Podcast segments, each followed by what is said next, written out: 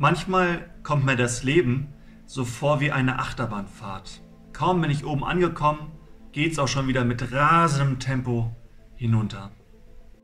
Kaum hatte ich eine wunderschöne Zeit, eine wunderbare Zeit in der Herrlichkeit Gottes und zack, im nächsten Moment sehe ich mich den Problemen und Sorgen meines Lebens gegenübergestellt.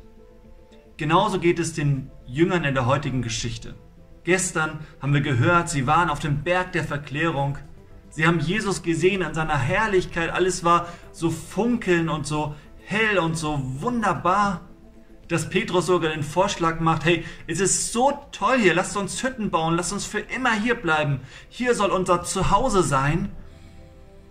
Er will nicht zurück in diese Welt mit den ganzen Problemen und Sorgen und den ganzen Dingen, denen er sich gegenübergestellt sieht. Aber es steht in einem Text, und sie waren mit Jesus allein und gehen mit Jesus den Berg hinunter.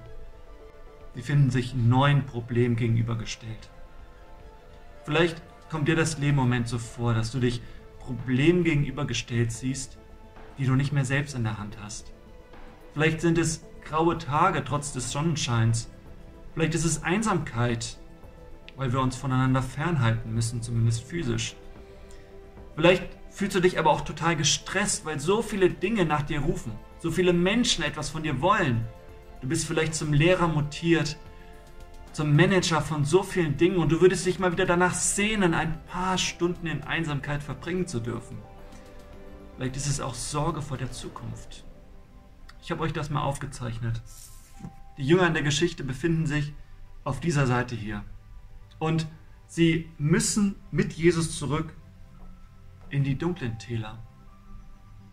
Manchmal kommt mir das Leben genauso vor, aber wisst ihr, das Schöne in der Geschichte ist, dass Jesus nicht oben bleibt, dass Jesus nicht sagt, okay, kommt immer mal wieder zu mir, um aufzutanken, sondern das Geniale ist, dass Jesus mit den Jüngern gemeinsam diesen Berg hinuntersteigt und bei uns ist, auch in den dunklen Tälern unseres Lebens.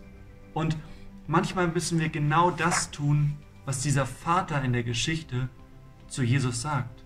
Wir müssen uns zu ihm umdrehen, realisieren, dass wir nicht alleine sind, sondern dass Jesus jetzt, jetzt da ist und uns zum Umdrehen und sagen, ich möchte so gerne glauben, aber hilf meinem Unglauben.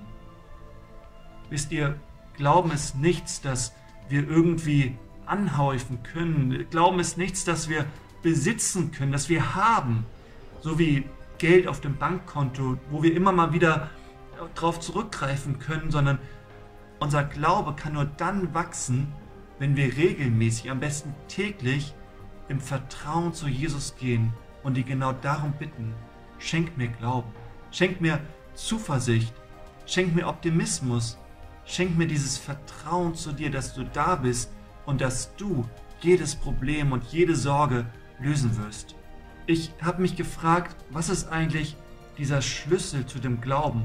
Was ist der Schlüssel zu dem Optimismus, zu der Zuversicht, die wir so oft brauchen? Was ist der Schlüssel zu, dem, zu der Lösung unserer Probleme? Was ist der Schlüssel, damit unser Leben tatsächlich etwas einfacher wird, etwas leichter für uns wird? Genau das sehen wir dann im letzten Vers des heutigen Abschnittes. Jesus sagt, Gebet ist der Schlüssel. Denn Gerade im Gebet können wir immer wieder diese Tür aufschließen zum Glauben, den Jesus uns schenken möchte. Wisst ihr, im Glauben werden wir niemals den Zustand der Selbstständigkeit erreichen können. Wir brauchen immer wieder Jesus, weil unser Glaube mit Vertrauen zu ihm zu tun hat. Und vielleicht befindest du dich gerade in so einer Situation, wo du genau das zu Jesus sagst, hey, ich möchte so gern glauben, ich möchte so gern zuversichtlich sein, ich möchte so gerne dieses Vertrauen zu dir haben, das durch nichts zunichte zu machen ist.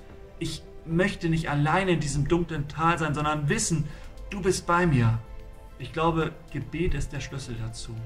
Denn ein effektives Gebet sagt Gott immer wieder, Gott, ich bin ganz und gar abhängig von dir.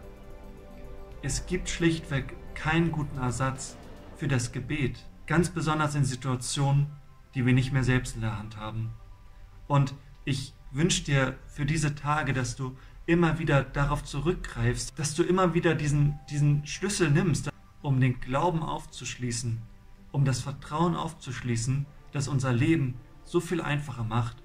Wisst ihr, was mir so gut tut, ist gerade in solchen grauen Tagen immer wieder in die Herrlichkeit Gottes zu gehen. Denn wir, die wir mit Gott unterwegs sind, wir müssen nicht immer wieder herausgehen aus seiner Gegenwart, sondern gerade wenn wir uns hier befinden, dürfen wir wieder zurückgehen in die Herrlichkeit Gottes, um dort wieder aufzutanken. Ich wünsche dir, dass du ganz großartige Erfahrungen mit Jesus machst, dass er dich mit Glauben füllt, mit Freude und mit Zuversicht für die Zukunft. Er ist bei dir und er wird nie von deiner Seite weichen.